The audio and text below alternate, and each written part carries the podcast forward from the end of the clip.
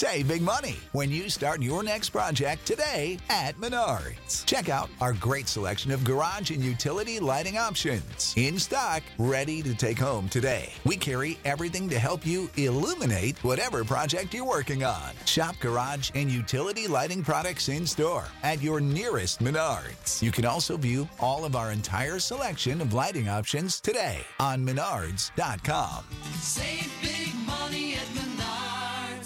What's the easiest choice you can make? Window instead of middle seat? Picking a vendor who sends a great gift basket? Outsourcing business tasks you hate? What about selling with Shopify?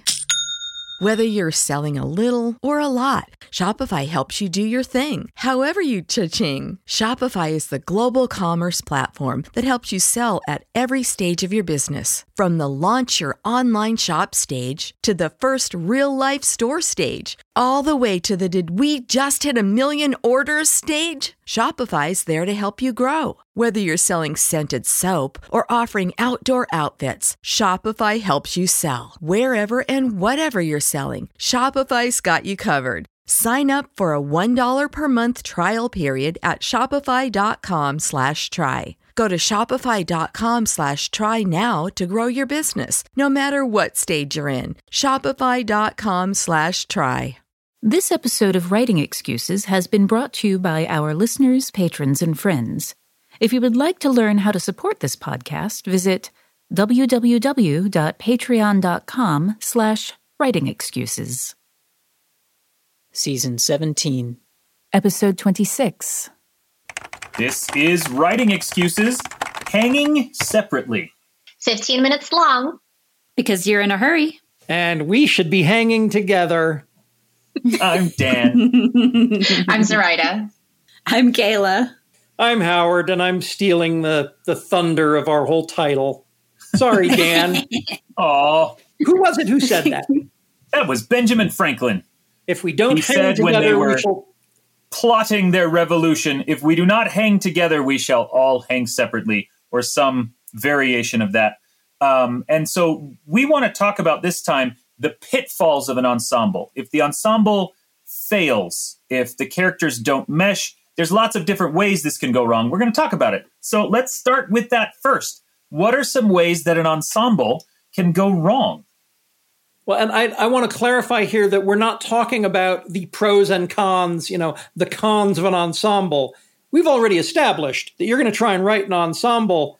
Um, what are the what are the common mistakes? What are the disasters? What are the uh, what are the failure po- failure points? And for me, the most common failure point is when we wait too long to bring them together or to bring them back together. Right. Yeah. I have Well- some examples. Okay, let's hear. Uh, one example to me, which is, I guess, this teeters on the success failure rate for me. I think that uh, The Defenders was a great show in the second half of the show, but as an ensemble, I to me, it failed to adhere like the adhesion of the characters waited too long. And if i had if i hadn't gotten too d- deep enough into episode four which i think is too late i would have turned it off. Yeah, um, and I, I, I do think that there is room in the world for slow burn stories about teams coming together. Season one of Heroes did the same thing, uh, but a lot of it comes down to promise. Heroes promised, look, people all over the world are suddenly developing powers for no reason, and over the course of the season, we're going to very slowly watch them begin to come together. The Defenders promised us, hey, all these other shows you love, this is the show where they team up, and then it didn't give us that for way too long. And Yeah. so it felt like a breach of promise. one of the things and and this isn't necessarily an apologist approach to the defenders but one of the things that made daredevil so strong in its first season was that the four act format of tv with commercial breaks wasn't being adhered to and so uh, the flow of the show was much different they conversations went on longer than they would have in broadcast tv uh, you know, had this been something that had commercials in it. And so I feel like they leaned into that when they built the Defenders and and shouldn't have. They we we needed to put people together soon uh, sooner. Um, But talking about the promise, um, the first Suicide Squad movie, the trailers promised me witty banter and antics, and what I got was a depressing movie about criminals with bombs in their heads. and there's room in the world for wrong. depressing stories about criminals with bombs in their heads. But that's not what anybody wanted or thought they were getting from that particular story. Right. Mm-hmm. Mm-hmm. So, what are some For other me- ways? What are some other examples of ensembles that uh, ensemble stories that that failed in some way? Kaela, you were starting to talk. Yeah. I was She just going a doesn't different want to go on direction. public Sorry. record bashing somebody's art. well, Hey, yeah, look, I went on the record saying that I loved the Hobbit movies, so this is a place nobody's going to hate you more I than they hate me. too. I, like really a lot do. about them, but at the same time, Look, I honestly, I feel like I'm most creators' ideal target because I really just want to be entertained, right? Like, I will have a good time almost anywhere, right? And I enjoy so much that I feel like my friends who have, in their opinions, more discerning tastes. Um, but so like I so when something something like lets me down, I I feel really like passionate about it. Um, I actually watched um, I watched Ocean's Eight, and I think that like as an ensemble cast, I wasn't invested in them at all. Like I think it's like a powerhouse actresses, and then there was like it's like there was the tension that was that was there. There was no cohesion, and I think that when you don't have that bond between all of your ensembles and it just feels like there's just somebody there doing a job as opposed to we are as opposed to the and like we said in previous episodes we're all in this together Yes, I was Mhm. going to say, I think that the big draw of an ensemble story is the bond between the characters and how their bond affects the plot and how they have to come together in different ways in order to accomplish the thing that needs to be accomplished. So when Mhm. you have characters who like don't care about each other particularly um, or don't get to a place where they care about each other, that's a big letdown. If you have characters who you're like, I literally don't even know why you're here, you know, like they just Yeah. showed up in your house and you're like, "Uh, why are you here? Get out, please. You know, except it's the movie or it's the book. Like, I think that's I'm a big drummer and you have a couch. Yeah, exactly. You're like, what? It's just, why are you here, ma'am? You know, um, like that. Anything that does that, one, it throws you out of the story, of course. Like most flaws, like will in a story. But two, like those are the things. Like in an ensemble, everything gets compounded when you make mistakes in characterization or in the way that the characters affect the plot, because it will like keep pinging around all of the other characters in the ensemble, it would be a domino effect of like one character here doesn't have their motivation figured out, and we don't know why they're here, and then everyone interacting with them either has to address that as like an actual character point, or it gets confusing why these other capable characters aren't addressing that. And why, like, all of their decision making processes get affected by this person who are like, why are you here though? I'm trying to create a dichotomy here, and this is uh, this might just be the medication talking, but you're familiar with the the, the phrase uh, "surprising yet inevitable." Yes. Um, when you when you write "surprising yet inevitable," if you fail at inevitable, you've got Deus ex machina, and we hate you. if you fail at surprising, um, we might just feel smarter than you, and that's actually not a bad thing if I've bought the book. Mhm. And so I lean toward if I'm going to fail at surprising yet inevitable, I want to fail on the surprise. I don't want to fail on the inevitability. And the dichotomy I'm reaching for is what are the poles, you know, surprising on one pole, inevitable on the other pole? What are the poles for an ensemble? Like we we hate each other but we're a family or something. And and you if you have to pick which one to fail at, uh, which one do you pick? Which one is worse? And I feel like, you know, if there's that thing where, you know, we argue with each other, but we are a family, uh, boy howdy, let's let's err on the side of we're a family Mm-hmm. and make the arguments feel a little shallow rather than making the arguments feel uh, just unovercomable. Oh man, that there's just not enough medication in the world for me to parse all these thoughts at once. Uh, I, I don't want to fail on that because at the end I don't have an ensemble. I have a group of angry people who all got to be in a book together. Yeah. like a stressful We- Thanksgiving for We're, we're going to pause here and Hey, writers, are you thinking about learning a new language? I think exploring the world, experiencing other cultures, and being able to communicate with people outside your everyday experience lets you create richer, better stories. A great way to do that is with Rosetta Stone, a trusted expert for over 30 years with millions of users and 25 languages offered. They use an immersive technique which leads to fast language acquisition. It's an intuitive process that helps you really learn to speak, listen, and most of all, think in the language you're trying to learn. They also feature true accent speech recognition technology that gives you feedback on your pronunciation. It's like having a voice coach in your home. Learn at home or on the go with a desktop and mobile app that let you download and access lessons even when you're offline. And it's an amazing value. A lifetime membership gives you access to all 25 languages, including Spanish, French, Italian, German, Japanese, and, of course, Korean. Don't put off learning that language. There's no better time than right now to get started. For a very limited time, Writing Excuses listeners can get Rosetta Stone's lifetime membership for 50% off. Visit rosettastone.com slash today. That's 50% off unlimited access to 25 language courses for the rest of your life. Redeem your 50% off at rosettastone.com slash today. Save big on brunch for mom, all in the Kroger app. Get half gallons of delicious Kroger milk for 129 each, then get flavorful Tyson natural boneless chicken breasts for 249 a pound, all with your card and a digital coupon.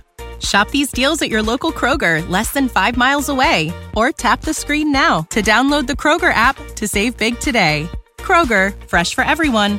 Prices and product availability subject to change. Restrictions apply. See site for details.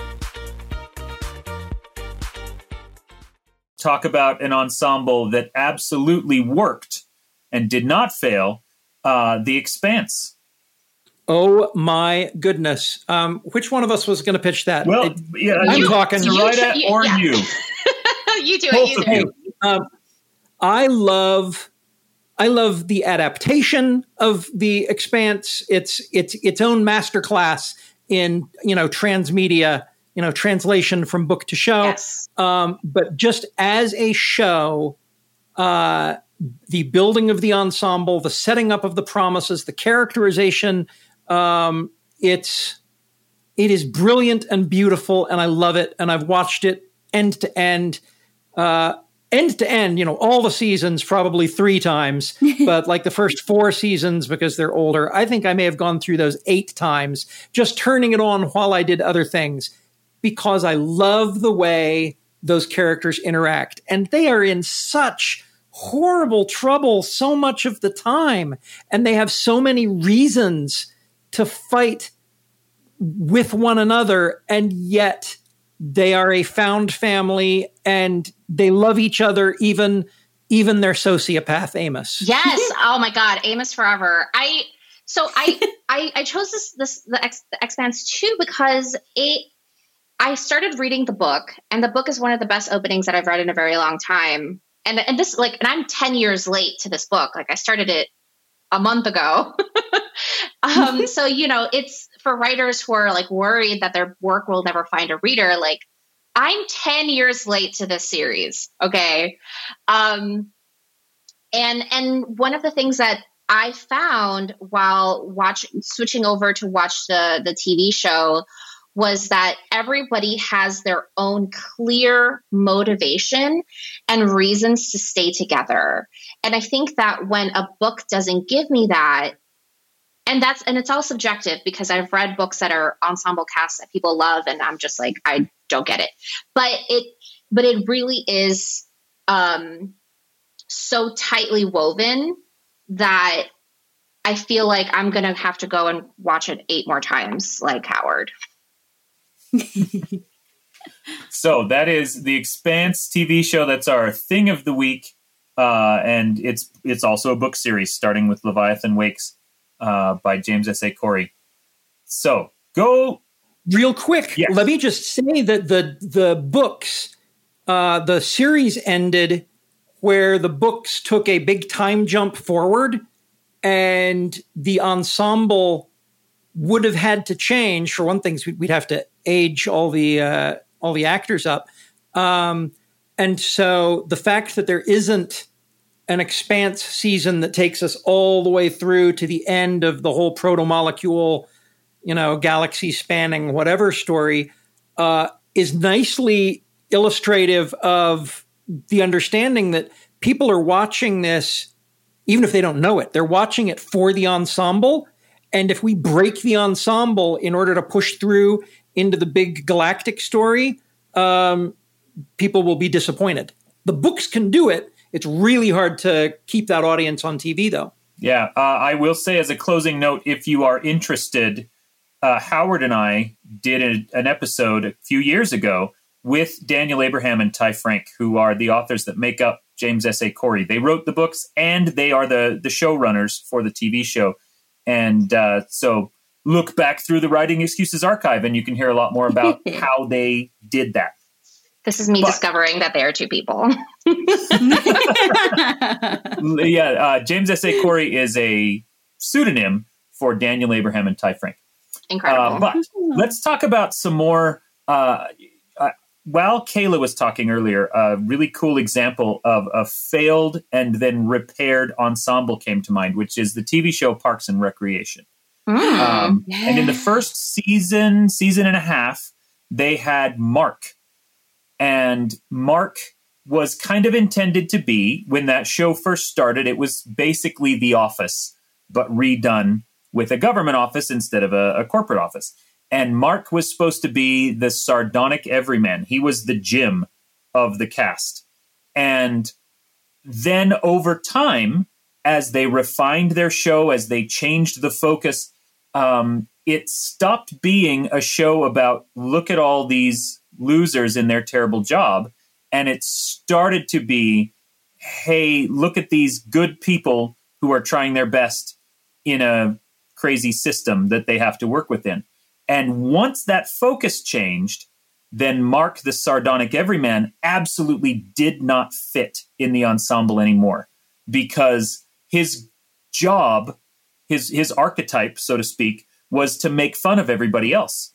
But we liked everybody else. It was not the office that was full of misfits and, and losers anymore. It was full of people we genuinely loved. And so he did not fit. And they wrote him out of the show completely because he was a failed part of that ensemble. They brought in instead two other characters, Adam Scott and Rob Lowe, whatever their characters are named, I don't remember. Um, and they fit better because they were part of the, you know, we're kind of strange people, but we love our jobs, which the ensemble had morphed into. And so identifying why the ensemble doesn't work, maybe it's just one character and you can tweak that character or change them completely, and then everything suddenly gels. Mhm. So, what are some other ways um, to fix a an ensemble? If an ensemble is broken, what are some things people can look at uh, to to help identify the problem and then fix it? Um, there's there's a principle here that I learned when I was drawing a Munchkin deck, and that is that the customer uh, always knows when there's a problem, but never knows what the actual problem is. Yeah. Learning to listen to your alpha readers uh, or your beta readers, you know, and when they say, "Oh, the story's not working for me. I hate this one character." does that mean that the character needs to be cut? Does that mean that the character needs to be made likable? Or does that mean that they need someone in the story to agree with them that this this character is being a jerk so they can feel vindicate, vindicated in not liking this character and be okay to move on? Um, it's it is really it is really tricky uh, to to understand that. But but for me, the, the key piece of the toolbox is having a beta reader uh, or, or an alpha reader who who has been well enough trained to be able to say, rather than, I think you should get rid of this character, to say, I don't like what this character is doing. I don't like, uh, I don't feel like these two people would be friends. I don't think that their plan is the smart one, and I don't like reading about stupid people. You know, whatever. you get them to say what it is that they are feeling so that I can step back and troubleshoot it and and find the core of the problem. Mm-hmm. Agree. I think This, that yes, this makes it extremely difficult to troubleshoot books that you're writing just on your own. I am exceedingly fortunate in that I have a, a couple of alpha readers, uh, Sandra Tayler and Bob Defendi, um, who I know how their opinions work. I know, and they know how writing works, and that's awesome. And uh, and they know how to tell me things in a way that I know what to fix. All right. Let's jump to our homework now. Zoraida, you have our homework. we have our homework. I would like you to pick an ensemble story that you think failed and explain how you would have fixed it. There you go. This is writing excuses. You are out of excuses. Now go write. Ahoy! Have you checked out the Writing Excuses 2022 cruise yet? We've got all the details about guests, dates, and destinations at writingexcusesretreat.com. This will be the 10th workshop we've done, and we'd love to have you join us. Writing Excuses is a Dragonsteel production, jointly hosted by Brandon Sanderson, Dan Wells, Mary Robinette Kowal, and Howard Tayler. This episode was mastered by Alex Jackson. For the ones who work hard to ensure their crew can always go the extra mile, and the ones who get in early so everyone can go home on time, there's Grainger, offering professional grade supplies backed by product experts so you can quickly and easily find what you need. Plus, you can count on access to a committed team ready to go the extra mile for you. Call, clickgrainger.com, or just stop by. Grainger, for the ones who get it done.